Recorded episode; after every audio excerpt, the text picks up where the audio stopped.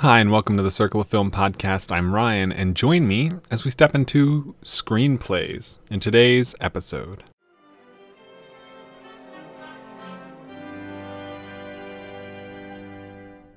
What's this? What's this? It's supercalifragilisticexpialidocious. What is this? What is this?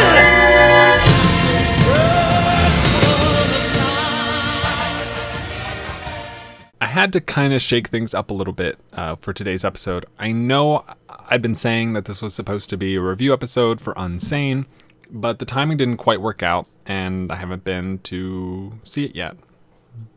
Because you see, every new week, I go through the new films that are playing nearby at the, you know, four or five different theaters that are within bus, bike distance, walking distance from me uh, and the new films that are, and I check through all the new films uh, with my girlfriend to see what she wants to see out of all those movies, and then what she doesn't want to see, I go see by myself. And if she does want to see something, uh, I will see it with her. And I don't work, so I'm always free to go to the movies, but she does, and she's also we're also currently in the process of moving all of her stuff out of her place into my apartment. And my apartment uh, well, I share it with two other people. So it's really all her stuff into my room, and it's it's kind of cramped. Uh, I really, it's it's really cramped. So uh, it's a process, and we're n- almost finished. We have, I think, one more day of of ferrying things from her place to my place left, but uh, bec- based on the current slate of movies that are out, you know, there aren't really anything, any, there's nothing really for me to go see by myself.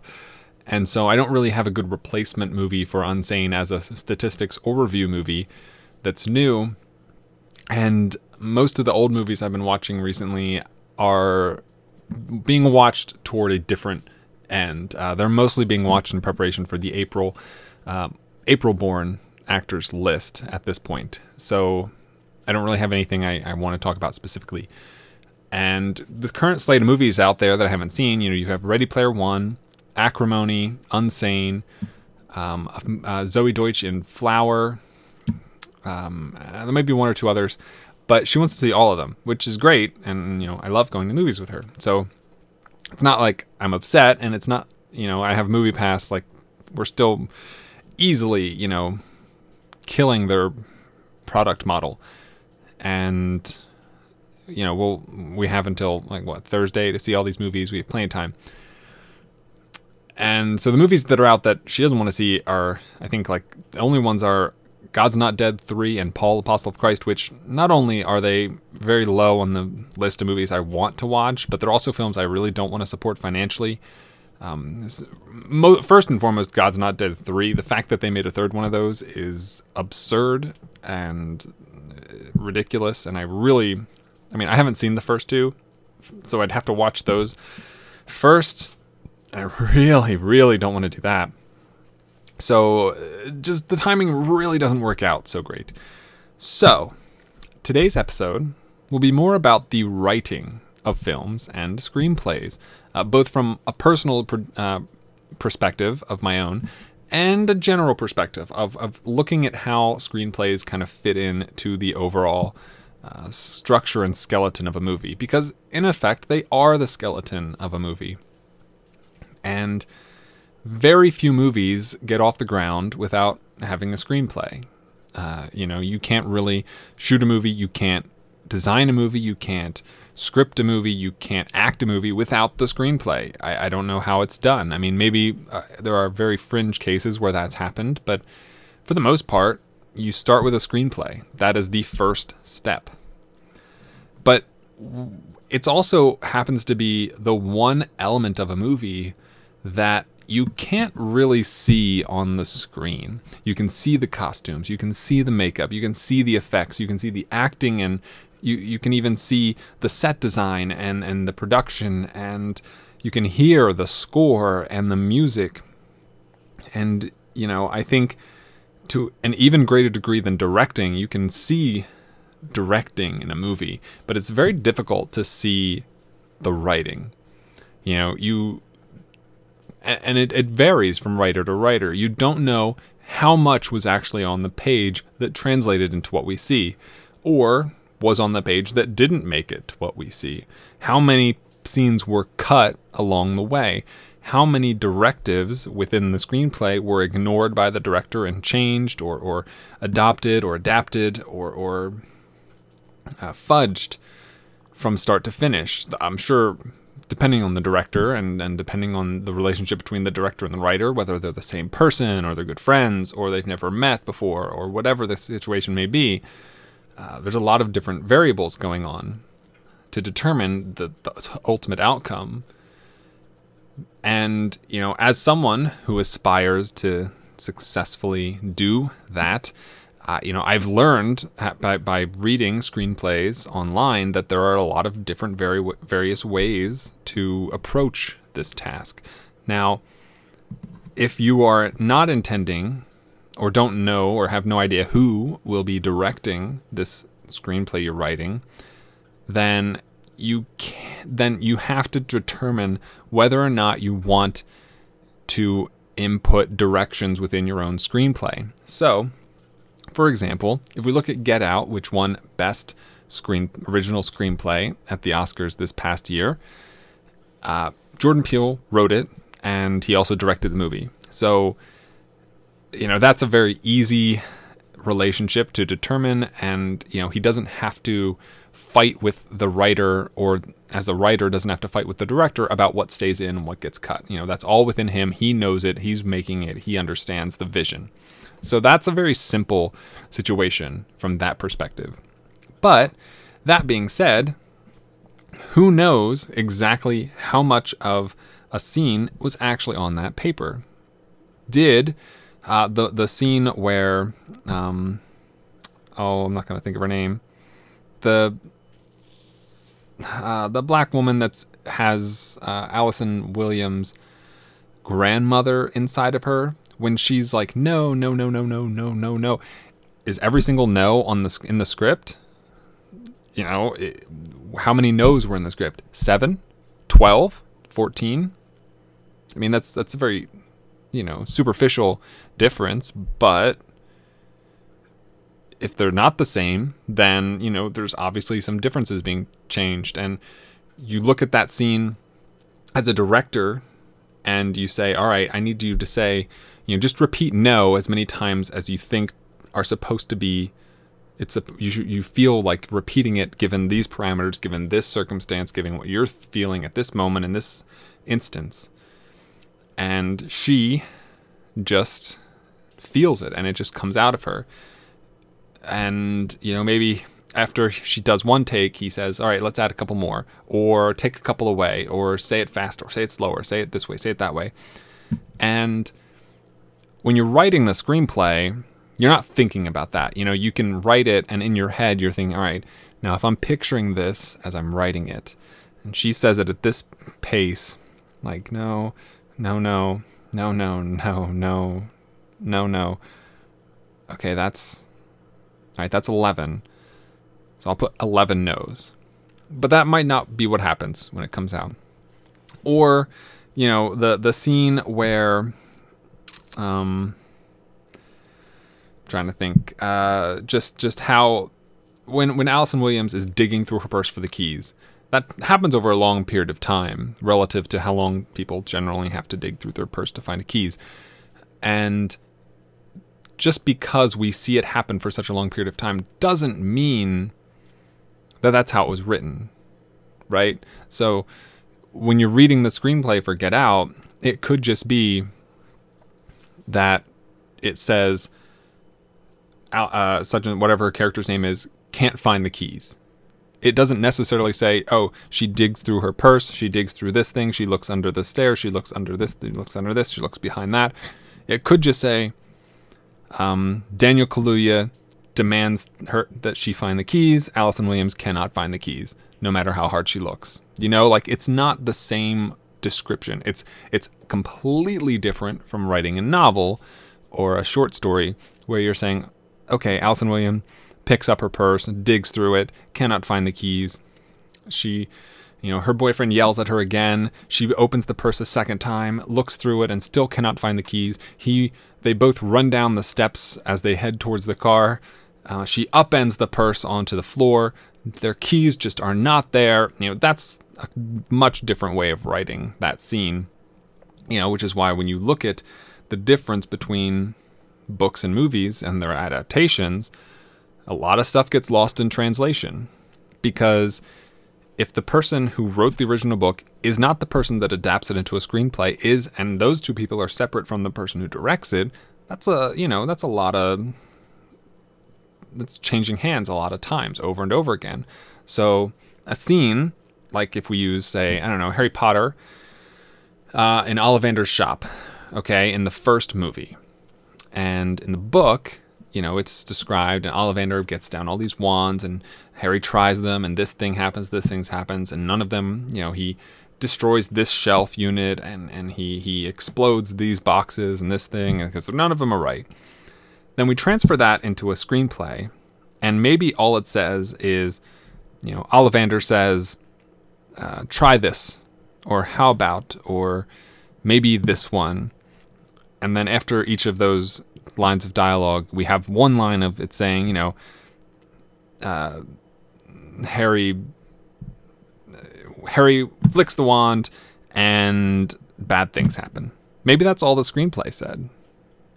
Uh, Harry flicks the wand and things go wrong. Then we translate that over to Christopher Columbus, who wrote, who who directed the first movie, and he's looking and then he's like, all right, things go wrong. So he's interpreting that. I mean, I don't know if he read the book. Maybe he does, and you probably should if you're the director. But, you know, if all the screenplay says is things go wrong, I mean, you can interpret that a lot of different ways. And so when you're writing a screenplay, you kind of have to approach it as if,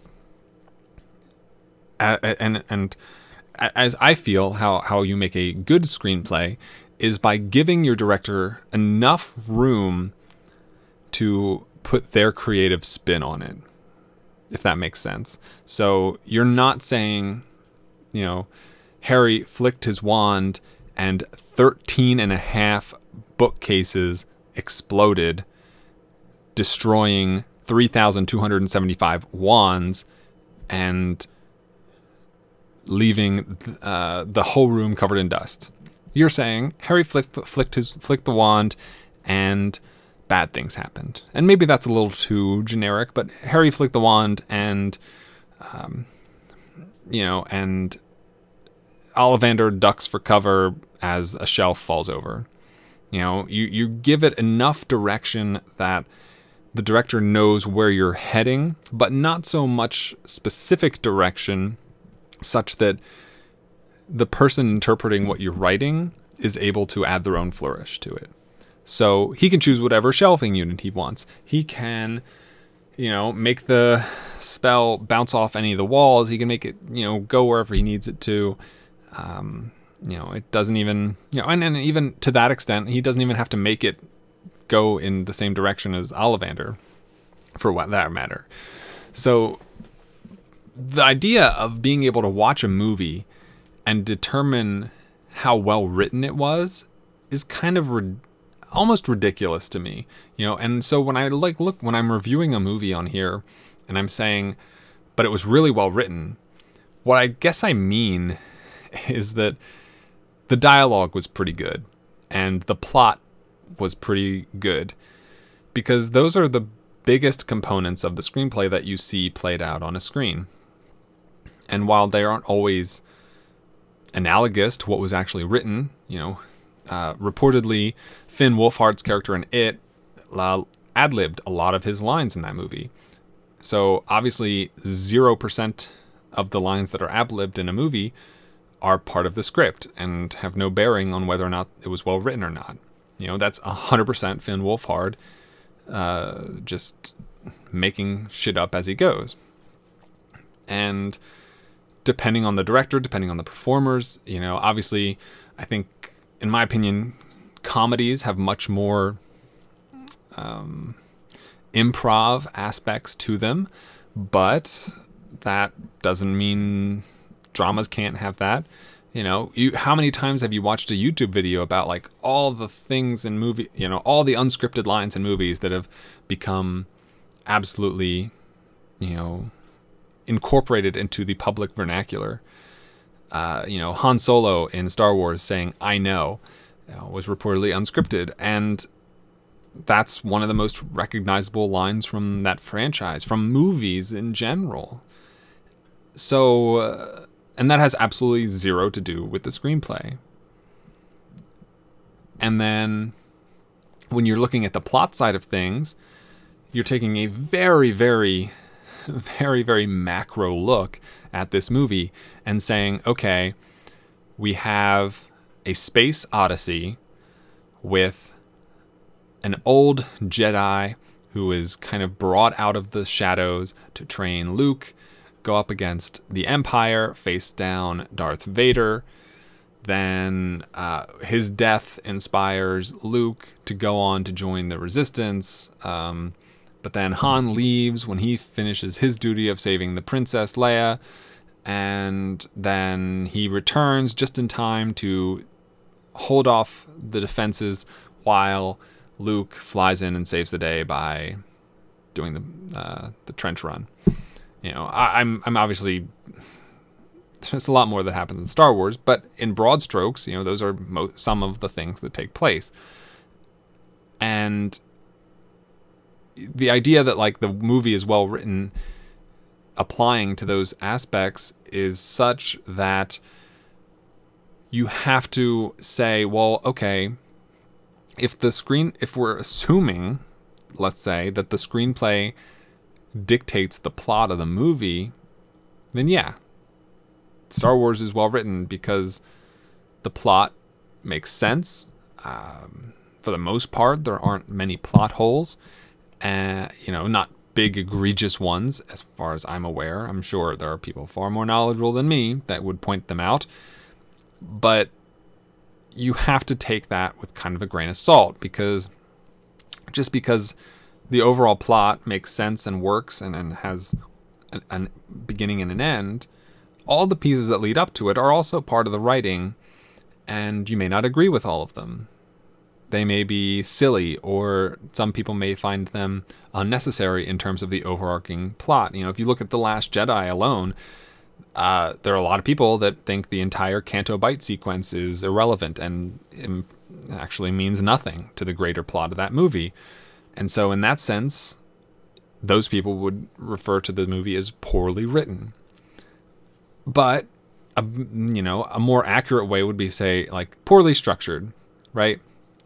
But the structure is inherently part of the script, part of the screenplay which is why you know going through all this and trying to like rationalize it all in my head when you're watching a movie it's tough to know for sure what was in the screenplay and what wasn't.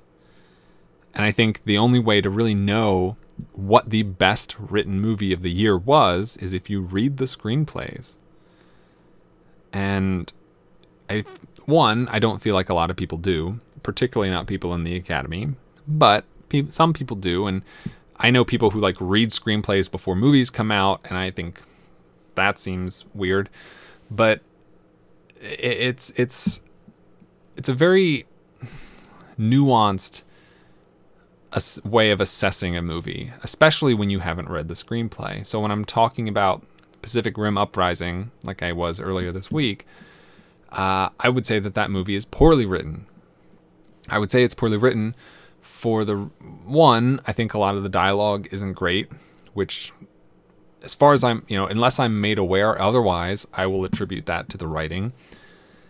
And then as far as the plot goes, uh, you know, no spoilers for the movie, but I think the plot is very generic and not original, not something we haven't seen before, and it seems to only have been created in service of giving us big mech monster fights. Right? Uh, that's the point of the movie, and I think the the plot is only directing us in that direction. That's all it's trying to accomplish, and I mean it gets there, so it's a satisfactory plot for that reason, but a well written one, I wouldn't say so. And it's tough to wrap your mind around thinking that way if you're not used to it. And I think the average moviegoer isn't really. Uh, you know, most people can point out plot holes. Um, most people can point out when some a movie's uh, disjointed and, and doesn't really flow very well from one scene to the next. Uh, you know, most people can pick out a cheesy line or two when they hear it, but to put that in a greater context of assigning those flaws or strengths to a screenplay and to solely being on the writer's back that's you know that's another extra step that i think a lot of people don't necessarily take. And um, they should. Uh, I, and not that i think people need to read screenplays. I think that's a lot of work and it's already enough work to like just go out and see the movie in the first place.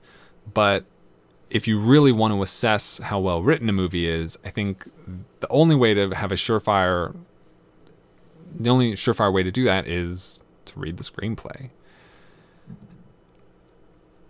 So, with that, all that having been said, let's kind of segue into my own experiences writing movies because uh, I have a few, right? So, but well, right. I don't know why I said right. Like you know this, but I've been putting in some amount of time uh, to toward this uh, while I've not been working, and, and definitely not as much as I wish I had been. And I've not. I'm I'm far less uh, committed. Not committed. Committed is not the right word. I'm I I've, I have less follow through writing screenplays than I had writing novels, which is what I initially did. That was what I majored in college as a fiction writer. I actually have finished novels that I've written. I have not yet finished any of the screenplays I've worked on. But uh, I, I do think that I haven't really been, you know, I was taught, I guess, taught how to write fiction as much as you can be taught. I think I think there are some aspects of writing that really can't be taught um, outside of like formatting and things like that. And so I've never really been taught how to write a screenplay. Uh, I've read screenplays, so it, mostly just to kind of figure out the formula, format, and, and how things are, are presented.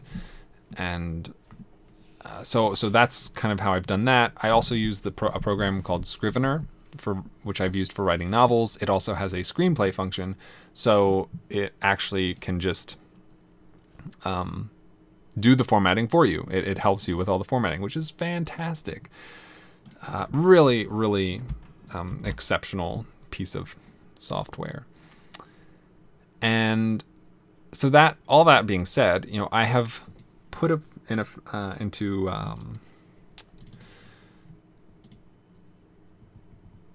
I've tried and started and, and stopped writing a lot of different things. And from my point of view, the uh, the ideas and, and stories that I'm trying to tell are far more interesting than the process of writing them, as they kind of always are, in my opinion. Uh, it, it, really is tough, uh, as for me as a writer, to translate the story that I come up with in my head onto paper in a in an effect in, in an efficient fashion. And the only times I've really been able to do that are during the t- are the years when I've participated in National Novel Writing Month. But I don't know, for some reason I just I cannot convince myself to like go the distance with a screenplay. But that being said, let me give you a couple of, of sort of uh, let me see how what do they call them elevator pitches about some of the prospects of what I'm working on or what I've worked on in the past. So uh, there are I don't know maybe four or five different things I've come up with. Uh, let's see the first one. So the first idea I'd ever had for a screenplay is about a person about an actor. Uh, he is primarily an action star who whose best friend is a female actor that has co-starred with him in a lot of things, but has recently made the jump over into more dramatic roles that have garnered her a lot of lot of critical uh, raves and ultimately led to an Oscar nomination. And our main character is very envious and jealous, and so takes on the next dramatic role that passes across his desk. It turns out the character he's playing is uh, what uh, has what is the what is the it, it's the um I don't think it's Alzheimer's. It's like Alzheimer's. Hmm. I don't know. It's like Alzheimer's or or early onset Alzheimer's. Uh, the so the character he's playing develops a disease that um, causes you to forget things and, and forget where you are, right, Alzheimer's. And during the process of, you know, figuring out this role and getting into this role, our main character decides to steer into the skid and goes very, very method in his acting to the extent where when they're filming the movie, he is pretending to have Alzheimer's and convincing everyone around him that he has Alzheimer's. And so, writing this movie, I'm writing it in a way where he's clearly, from my point of view, I 100% know the whole time that he is faking. However, I'm writing it to ultimately project onto a screen, if it should ever come to that, that the viewer will not know this. Okay, so like you're watching the movie, and it's like he just hap. Also, you know, he goes to a facility where they teach him uh, the the signs for early onset Alzheimer's, and then all of a sudden he starts having the sign, and like they do run tests on him, and the tests come back a little inconclusive, and like maybe he might have Alzheimer's, but maybe there's just a, false positive from the test, and so you think that he actually has early onset Alzheimer's. He's like in his late 30s. But all through this uh, all through this scenario, you know, all of a sudden people start hearing about this. You know, this guy, this actor is in this movie where he has contracted the disease that the main character is supposed to have contracted. He is still performing in the movie. The performance is so authentic, so brilliant, so incredible that, you know, he cannot, there's no way he won't be, you know, critically raved about and and well received and all this kind of stuff, right? And so that's a large portion of what that plot is to not give away the ending necessarily. That's that's that was the first idea I had. I remember I was on the phone with my friend Nick a few years ago. I had had this idea. I was telling him about it, and he really liked the idea. I, I told him the whole thing, like front front to front to back. My roommate at the time was in the room next to me, and as soon as I finished telling Nick the story, he come he like yells from his room like that sounds amazing, and like he'd been like listening to the whole conversation. So I don't know if I can translate that idea onto into a screenplay accurately and, and well enough so that it becomes as great as you know they received it. But maybe you know that was the hope and and it's still a work in progress like all of these are. Uh, so you know the the thing i'm working on most right now is not that so the thing i'm working on right now for the most part and i've i've been posting a couple of like updates about it on on twitter is uh, a screenplay that's a musical. It I, I when I was younger, I used to write a ton of lyrics all the time. So I've been doing that since I was a kid, and I love writing lyrics. I'm I I don't know that I'm you know I can't write music. I, I could never write music, but I can write lyrics and like I can sing them, like I know the melodies of them uh, as I'm writing them, but like I couldn't put music behind them. I wouldn't be able to do that. I'm that's just way outside of my wheelhouse. So I've been writing the lyrics for a musical that I'm piecing together as I go. And maybe not all these songs make it in, but they, the general plot would be two women who are very lonely, uh, who have had some pretty shitty shit happen to them in their lives, and they connect through a mutual um, friend slash family member, depending on whose point of view, and they kind of simultaneously take the the this interaction as one where like they where as one where they can finally you know connect with another human being after having spent so many years uh, on your own for one of them or after having experienced so many people leave you for the other. And they develop this close personal romantic relationship with each other that starts out long distance and ultimately uh, they meet and you know things are not you know if you've ever been in a long distance relationship as i have you you know or you should hopefully know from the onset of this relationship that if and when you ever meet the other person in real life things will not be as they seem there is no chance that the person you're talking to on the internet is identical to the person that you meet for the first time in real life. There's no way. It may not be a very big difference, it may be incredibly minute, but there will be something different about this person in real life than there is in the on the internet. You know, I'm very shy in real life, but on the internet, uh, I was not very shy. You know, I'm I'm far easier. I'm much more easygoing through email on Twitter. Uh, when I use when you know when instant messaging was a big thing, I was very easygoing on that on Skype, things like that. But in person, I'm so much more standoffish and shy. It's you know there's a very and it doesn't even if that per, even if I've even with people I know better, I'm still shyer in person than I am with strangers I talk to online. So, you know, for me, that's like a big difference for me, and other people, everybody has their own. And so when they meet, you know, things are different and not always worse, not always better, but different.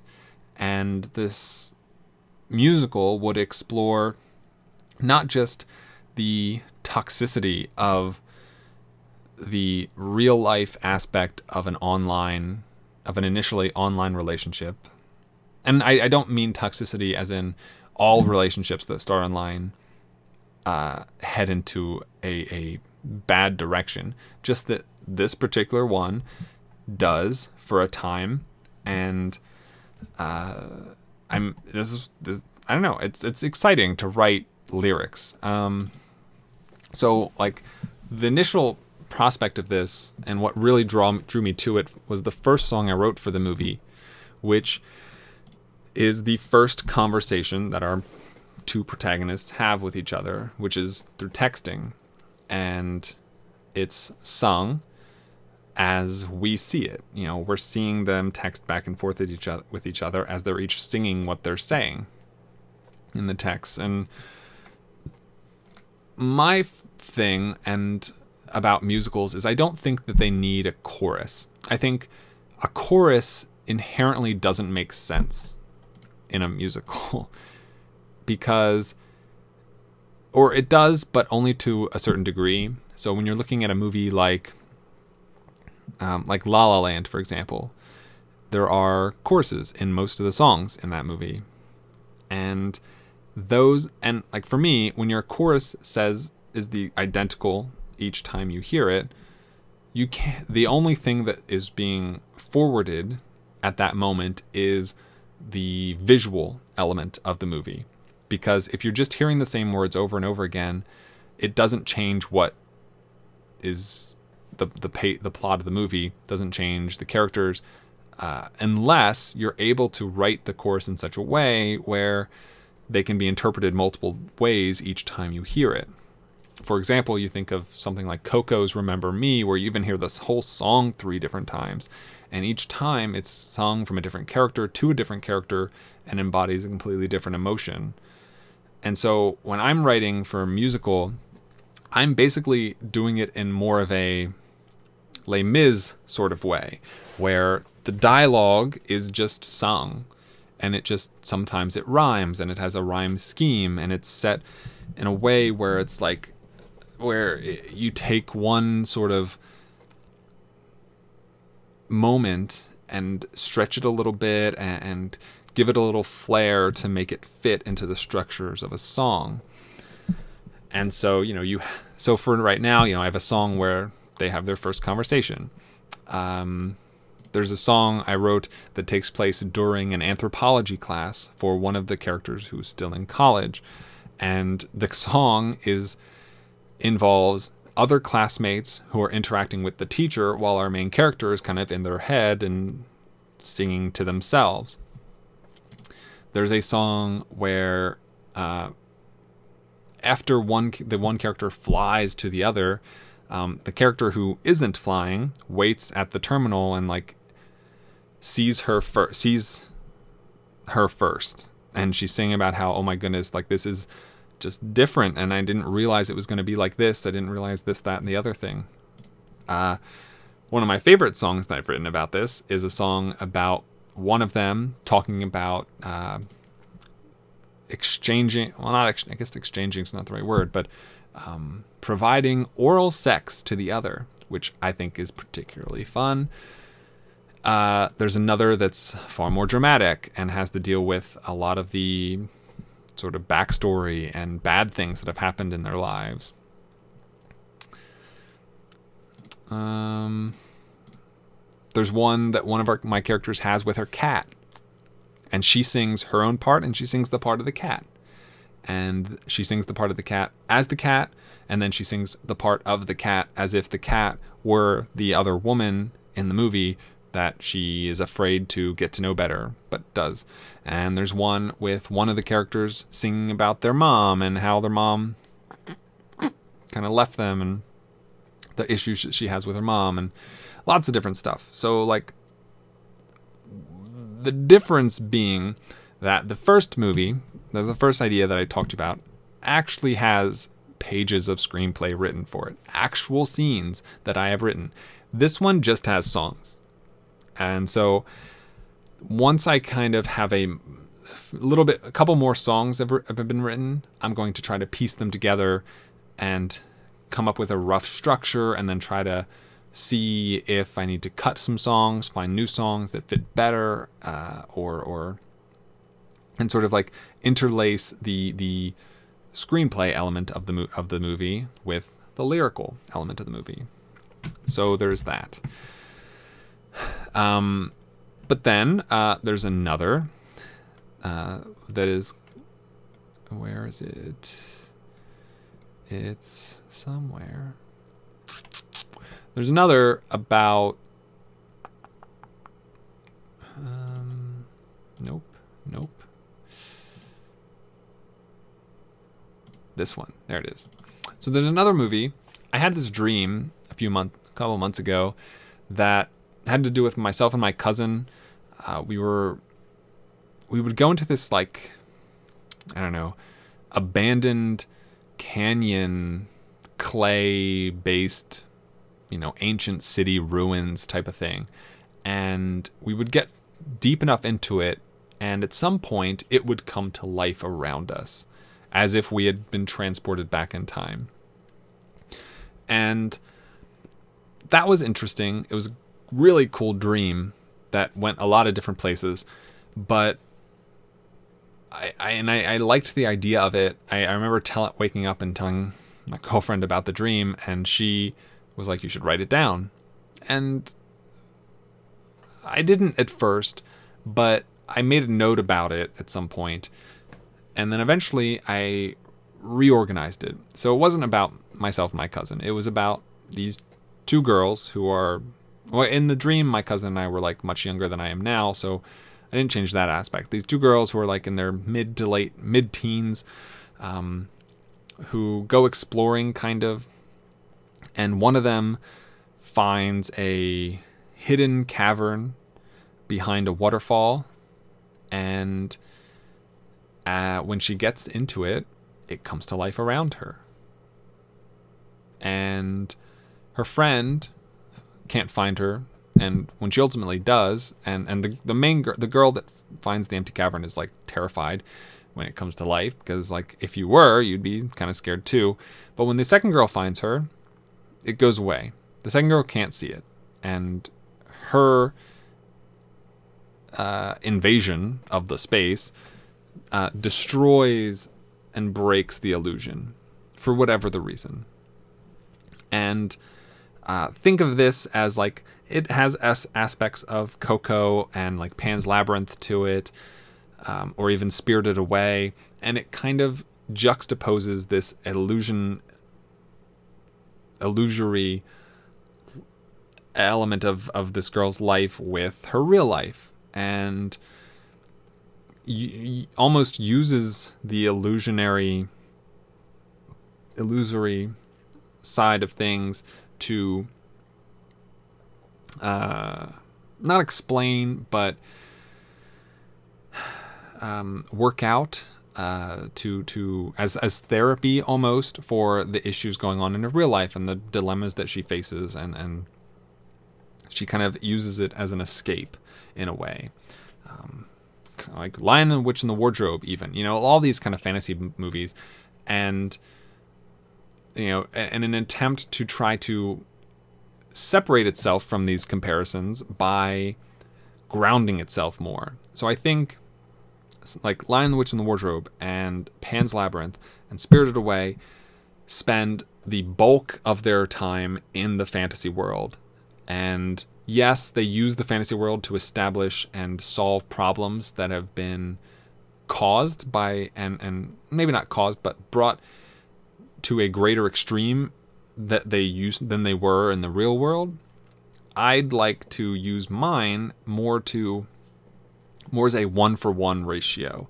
So we are not relying on the fantasy world to to prop up the story. The story is the real world. The fantasy world is more of an um, I don't know, just more more of a, a support than anything else. That's what I'm looking at working on. That's another thing like I've been working on, and that actually does also have scenes written for it. Uh, so you know, I've got a hand, you know, I got a couple, couple.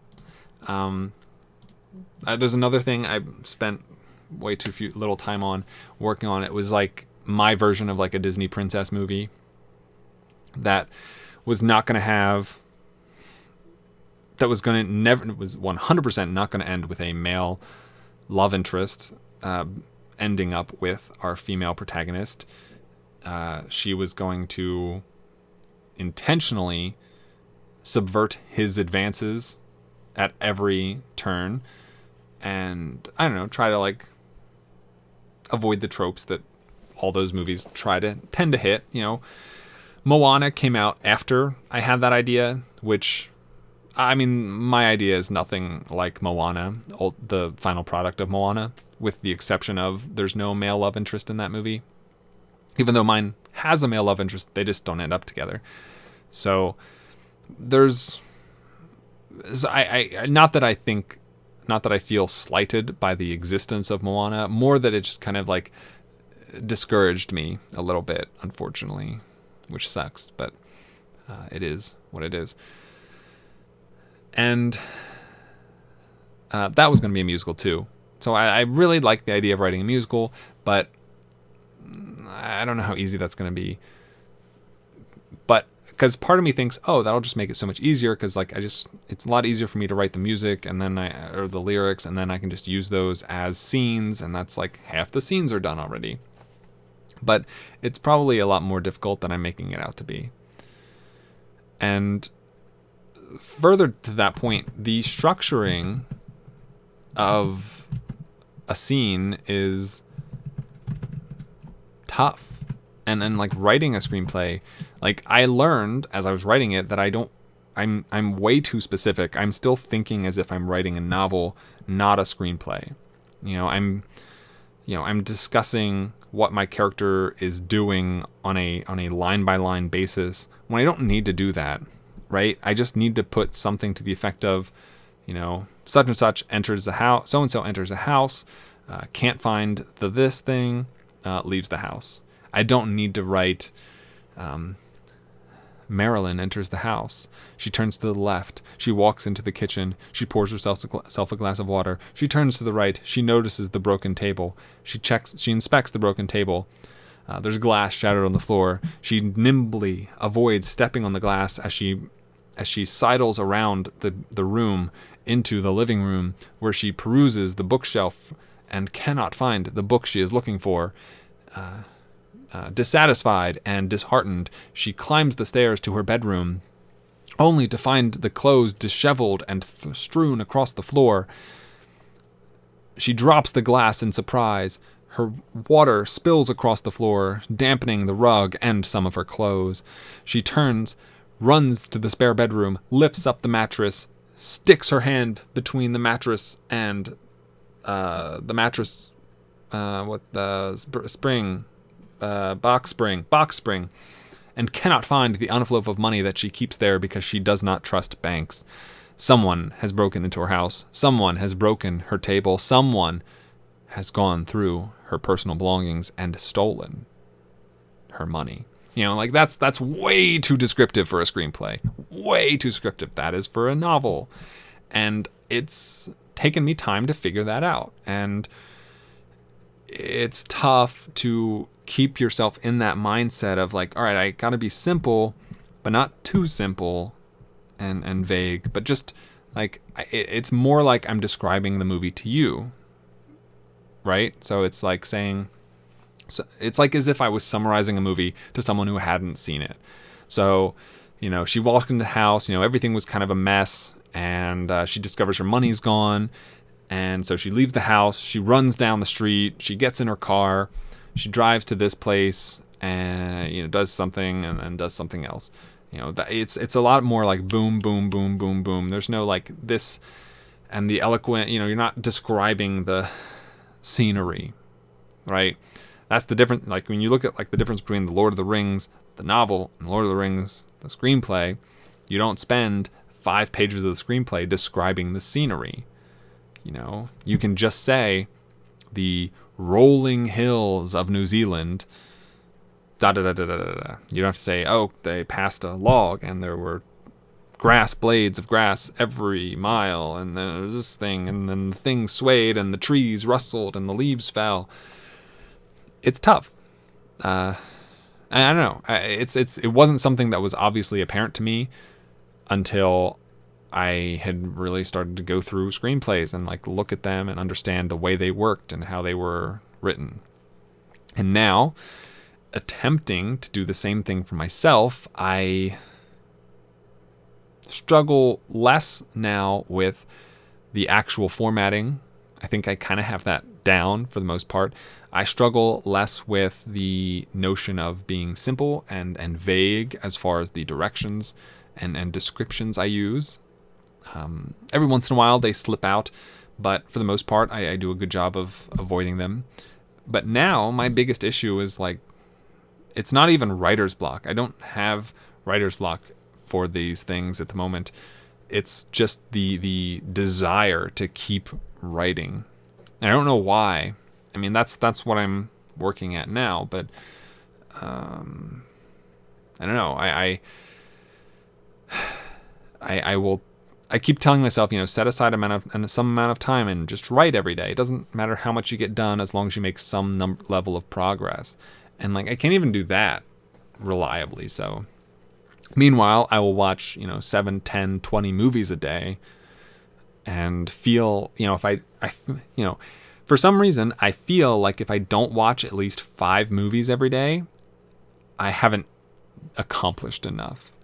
And like I got myself into that mindset and I can't get myself out of that mindset not that I necessarily want to but it's kind of ridiculous to like sit down at the end of the day and say like, man, I watched four movies and you know it was like I watched four this and then I watched that and I watched this and I watched that and I was at the movie theater and you know and to then think like, but I didn't watch enough movies. That's crazy. For that reason, I kind of adopted this new strategy, which is at midnight every night, I will watch five short films, like five Looney Tunes short films.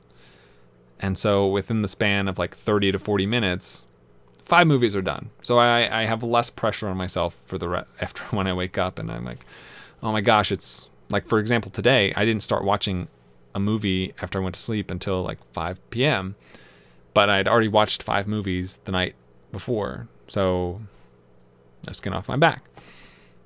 But now I've seen, now I'm in the almost finished watching my seventh movie a day. Gonna pop in another one, knock that, count that number up to eight. Then it'll be midnight, five more, boom, bada bing, bada boom. Uh, padding the stats, as it were. So, screenplays. Um, yeah, I I have really been thinking a lot about them lately, especially since the, like this year's Oscars. Uh, you know, with original screenplay being such a huge category this year, I was really it was really on my mind a lot more than I expected it to be, and it's definitely one of the more mysterious facets of of filmmaking. And I think there's so many bad ones. And more to that point, as as one of the pages on my spreadsheet is specifically for writers, I wanted to see how big a correlation there was between the people that write good screenplays and write bad ones. Or rather, the people whose screenplays are turned into good movies and bad ones, because oftentimes that has more to do with the director than anything else.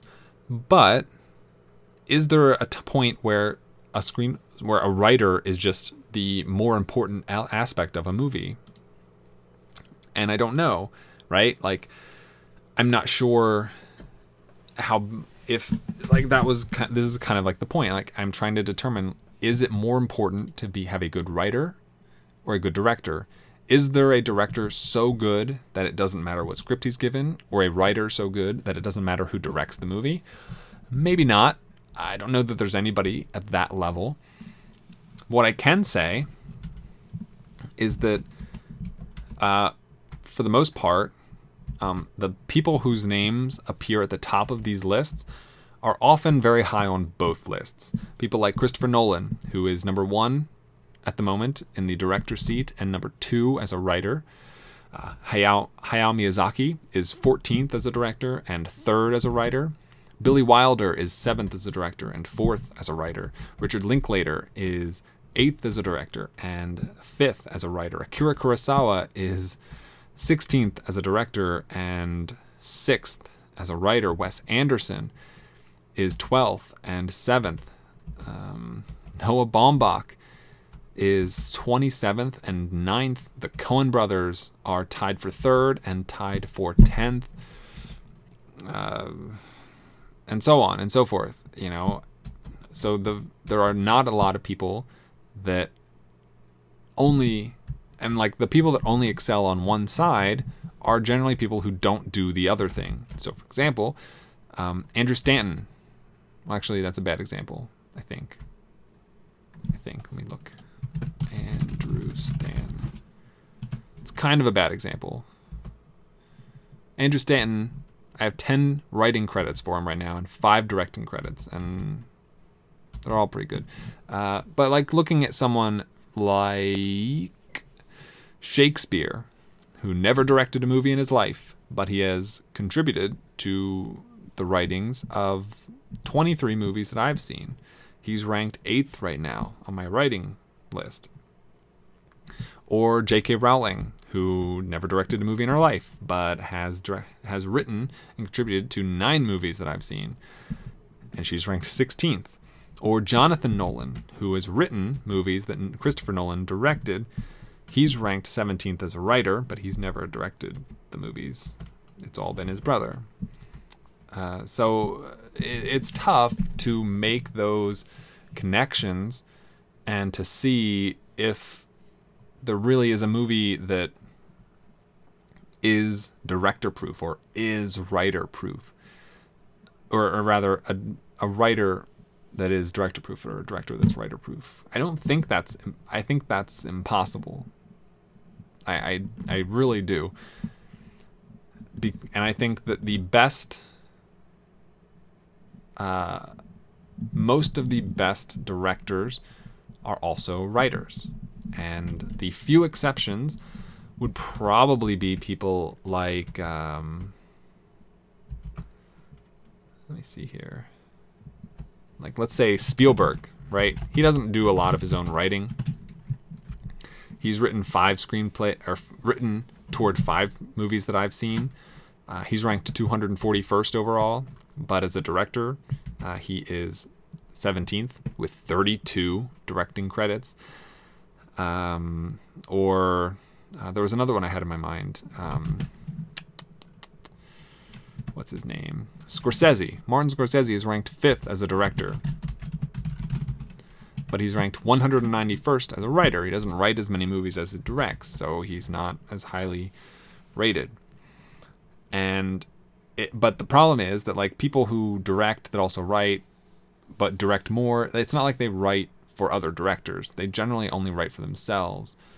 Uh, you think of somebody like Quentin Tarantino, who is 15th as a director and um, 14th as a writer, but some of the movies that he wrote were not directed by him, and some of the movies he directed were not written by him, but they kind of even themselves out. So I don't really have any solid conclusions yet, but I'm, I'm keeping that in the back of my mind as that as far as screenwriting goes.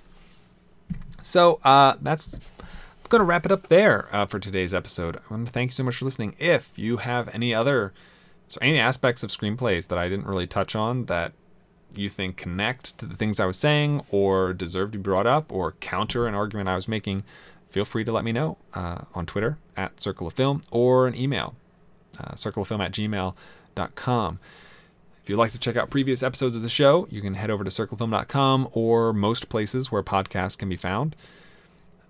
And if you'd like to support the show, you can do that at patreon.com slash circle of film. Thank you so much for listening, and as always, have a week. So long, farewell, I'll be to say goodnight. I know she'll never leave me, even as she fades